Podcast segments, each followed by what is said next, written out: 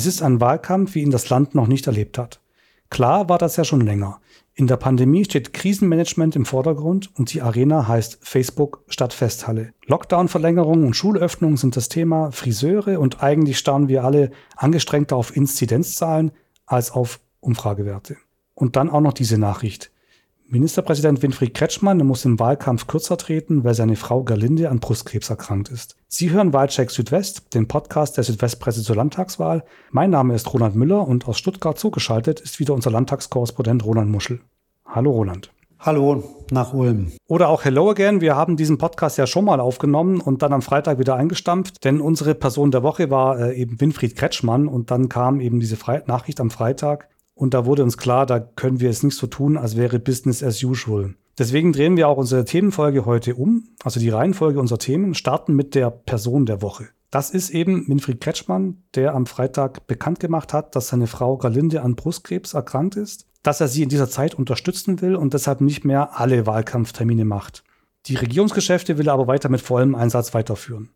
Es war ja sicher eine bewusste Entscheidung, das jetzt selbst öffentlich zu machen und da transparent zu sein und die Deutungshoheit zu behalten, bevor Gerüchte aufkommen. Aber es wurde jetzt dann teilweise doch missverstanden, nämlich als Totalrückzug aus dem Wahlkampf. Wie kam es denn dazu? Ja, da ging zunächst bundesweit Eilmeldungen äh, über die Ticker, die sich bei genauem Hinsehen einfach als falsch erwiesen haben. Ich weiß nicht, ob da jemand zu schnell eine Nachricht gewittert hat ähm, oder nicht genau gelesen hatte. Richtig ist, dass Winfried Ketschmann weniger Wahlkampftermine wahrnehmen wird, als er zunächst vorhatte und als er auch zugesagt hat.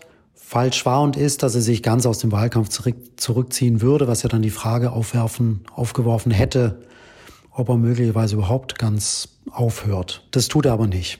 Genau, das muss man mal ganz klar sagen. Die Nachricht von der Erkrankung von Galinde Kretschmann ist ja auch mit großer Anteilnahme aufgenommen worden. Also politisch haben alle Parteien, auch die politischen Gegner, Genesungswünsche geschickt. Auch Angela Merkel ließ gute Wünsche ausrichten und da schließen wir uns natürlich auch sehr gerne an. Also auch an der Stelle gute Besserung. Galinde Kretschmann ist ja nicht ganz so im Licht der Öffentlichkeit wie ihr Ehemann. Äh, sag doch mal ein paar Takte über sie. Du kennst sie ja auch ein bisschen. Ja, Gerlinde Kretschmann ist, so wie ich sie kennengelernt habe, niemand, der sich ins Rampenlicht drängt.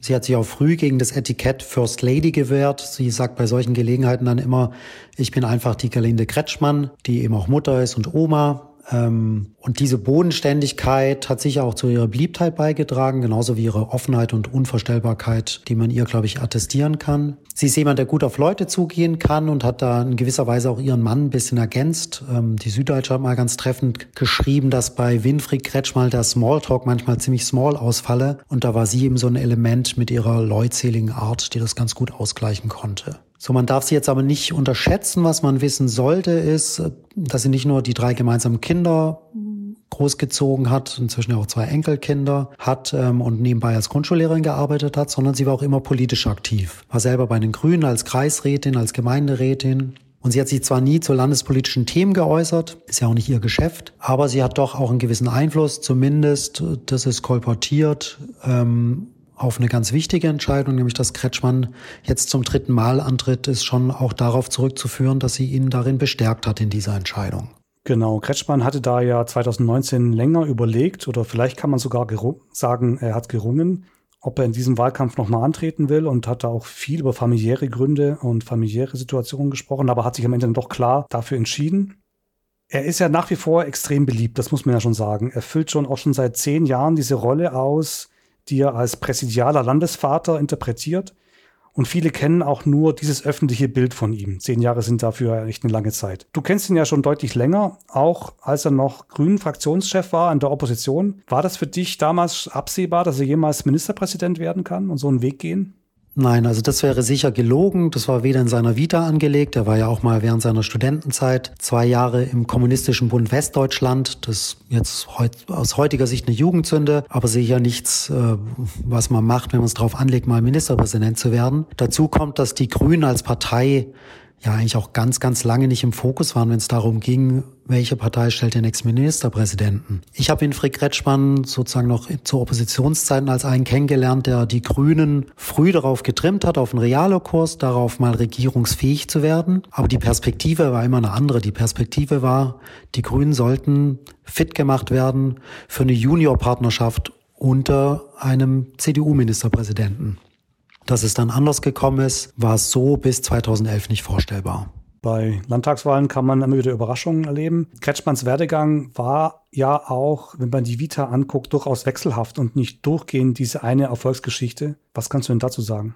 In der Tat, Kretschmann gehörte zwar einerseits zu den ersten fünf Abgeordneten der Grünen, die es 1980 in den Landtag geschafft haben, ist 83 dann auch gleich Fraktionschef geworden, aber schon ein Jahr später, 1984, ist er nicht wieder in den Landtag gekommen, weil seine Partei es versäumt hatte, fristgerecht die Unterlagen einzureichen. Er hat dann Unterschlupf gefunden im hessischen Umweltministerium, wo 1987 ähm, Joschka Fischer der erste grüne Umweltminister überhaupt war. Man erinnert sich, der Turnschuhminister Fischer. Und unter ihm hat da Kretschmann gedient, war der Referent in der Grundsatzabteilung. Und das wird heute natürlich in den schönsten Farben gemalt, wie gut sich die zwei verstanden haben, welche Ideen Kretschmann dabei gesteuert hat. Tatsächlich wird es von Zeitzeugen etwas anders dargestellt. Danach hat Fischer keinesfalls in Kretschmann die, die Zukunft der Grünen gesehen, gar den nächsten Ministerpräsidenten oder den ersten grünen Ministerpräsidenten, sondern er soll vielmehr ein bisschen despektierlich von, vom grünen Waldschrat aus Oberschwaben gesprochen haben. Ob das jetzt stimmt, weiß ich nicht, aber in die Richtung ging es. Ähm, und es zeigt doch, dass da ein weiter Weg hinter Kretschmann auch liegt. Wie würdest du denn seinen Politikstil beschreiben? Er gibt sich ja gerne philosophisch gelehrt, zitiert Hannah Arendt, aber ohne es einmal eins der Machtpolitik wird man sicherlich auch nicht so einen Weg hinlegen können. Genau, du sagst es. Also er ist sicher jemand, ähm, der ganz, ganz gerne Hannah Arendt zitiert, seine Lieblingsphilosophin, aber er hat sicher auch Machiavelli gelesen. Wer so lange Ministerpräsident ist, sich so lange an der Macht hält, ähm, ja, der weiß schon auch an den richtigen Hebeln zu drehen, wenn es drauf ankommt. Insgesamt kann man, glaube ich, sagen, er ist sicher ein Mann der langen Linien, der Probleme sehr grundsätzlich analysiert, der einen Kompass hat und der in Grundsatzfragen sehr profunde Antworten geben kann. Die Antworten fallen dann manchmal aber auch sehr kurz aus oder auch ausweichend, wenn es um aktuelle tagespolitische Geschichten geht. Jetzt kann man sagen, da muss er auch nicht alles im Detail wissen, dafür hat er seine Mitarbeiter, seine Minister, seinen Stab. Es gab aber auch Regierungschefs, ich denke da zum Beispiel an Günter Oettinger, da war das anders. Der Günter Oettinger kann zum Beispiel die Vor- und Nachteile von jeder Umgehungsstraße im Land hoch und runter deklinieren. Der hat seine immer an anderen Dingen gehabert.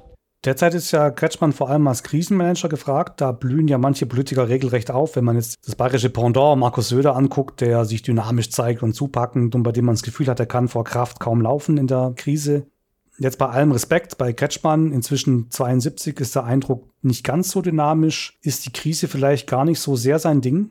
Also Söder, du sagst, es läuft da zur Hochform auf. Das ist auch etwas, was Kretschmann Respekt abnötigt. Ich glaube, er bewundert ihn da ein Stück weit für diese Tatkraft, die Söder da ausstrahlt. Für Kretschmann selber ist es so mein Gefühl eher eine Last. Und ich habe jetzt auch in Vorbereitung für den Podcast nochmal nachgelesen ähm, in dem Buch Reiner Wein, eine Gesprächsreihe mit den Journalisten Johanna Henkel-Weidhofer und Peter Henkel wo er 2012, also lange vor der Flüchtlingskrise und natürlich auch lange vor der aktuellen Krise, sich mal zu, seinem, zu seinen Fähigkeiten als Krisenmanager geäußert hat, und zwar in Bezug zu Helmut Schmidt, dem früheren Bundeskanzler, der sich ja beim Hamburger Hochwasser als Krisenmanager bewährt hat und auch später zu RF-Hochzeiten Entscheidungsfreude demonstriert hat. Kretschmann hat da sich selbst so eingeschätzt, ich zitiere mal, Krisenmanagement im Schmidtschen Sinne ist nicht unbedingt meine Stärke. Ich bin ein langsamer Politiker. Das ist eine Selbsteinschätzung, die, glaube ich, äh, ganz zutreffend ist. Die würde er heute sicher so nicht mehr äußern, würden ihm seine Berater sicher rausstreichen. Andererseits kann man sagen, hat er die Flüchtlingskrise so gemanagt, dass ein Großteil der Bevölkerung damit zufrieden war, ihn ja auch im Amt bestätigt hat. Und auch in der jetzigen Krise hat er bislang die Mehrheit der Bevölkerung hinter sich. Man könnte also auch sagen, man wächst mit den Aufgaben.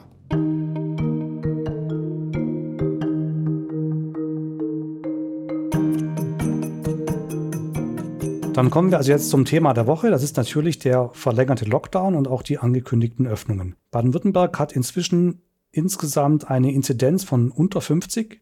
Die Unbekannte sind halt weiter die Virusmutationen. Für Schulen, Kitas und Friseure stehen Lockerungen in Aussicht. Eine Lockerung kam aber eher ungeplant daher. Die nächtlichen Ausgangssperren im Land sind passé. Der Verwaltungsgerichtshof hat sie einfach gekippt.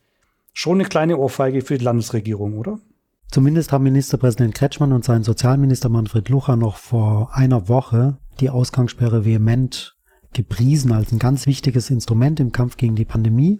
Jetzt sagt der Ministerpräsident, er habe eigentlich auch vorgehabt, äh, die Änderungen, die, das Verwalt wie der Verwaltungsgerichtshof jetzt angemahnt hat, zu machen. Die Opposition hat es stark bezweifelt. ich sag mal so, richtig gut sieht eine Regierung nie aus, wenn ihr ein Gericht äh, vorschreibt, dass sie ihre Politik ändern soll. Zur Wahrheit gehört aber auch, dass die Gerichte in dieser Pandemie auch schon ganz unterschiedliche Urteile gefällt haben, da auch gewisse Entwicklungen vielleicht abzulesen sind. Und angesichts der Dynamik ist es wahrscheinlich so, dass auch dieses Corona-Urteil nur eine Momentaufnahme ist im Kampf gegen die Pandemie und im Kampf um Freiheitsrechte, also in dieser Balance.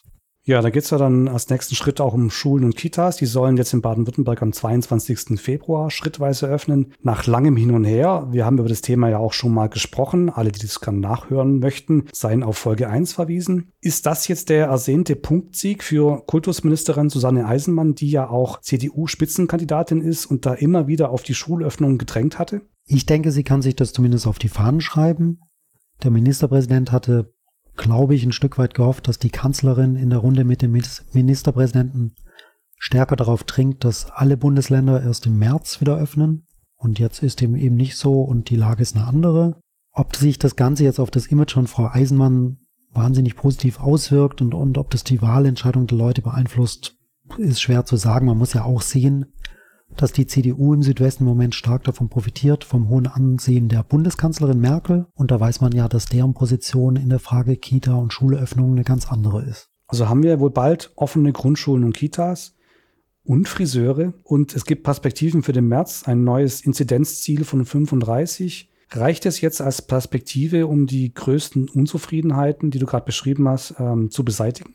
Nein, ich glaube, das kann auch keiner erwarten. Natürlich atmen jetzt viele Eltern auf, weil die Kitas aufmachen, weil die Grundschulen aufmachen und natürlich auch das Friseurhandwerk. Aber gleichzeitig muss man sehen, es gibt auch Eltern, es gibt Lehrer, es gibt Erzieher, die sich eine Verlängerung der Maßnahmen gewünscht hätten. Und es gibt natürlich viele Berufsgruppen, die den Friseuren sicherlich gönnen, dass die jetzt öffnen dürfen, die sich aber fragen, was sind eigentlich unsere Perspektiven? Jetzt muss man aber gleichzeitig sehen, im Großen und Ganzen unterstützt immer noch eine Mehrheit der Bevölkerung die Pandemiepolitik der Bundesregierung, auch der Landesregierung. Gleichzeitig wächst natürlich die Unzufriedenheit, je länger die Pandemie anhält und je länger die Unsicherheiten anhalten. Was heißt das jetzt für die Wahl am 14. März? Im Moment scheinen die Grünen ja einigermaßen stabil vorn zu liegen, aber kann sich da durch diese Corona-Dynamik noch was verändern? Ich glaube, das kann keiner seriös sagen im Moment. Es gibt, haben wir ja gerade besprochen, diese wachsende Unzufriedenheit. Aber erstens weiß niemand so richtig, auf wen die einzahlt.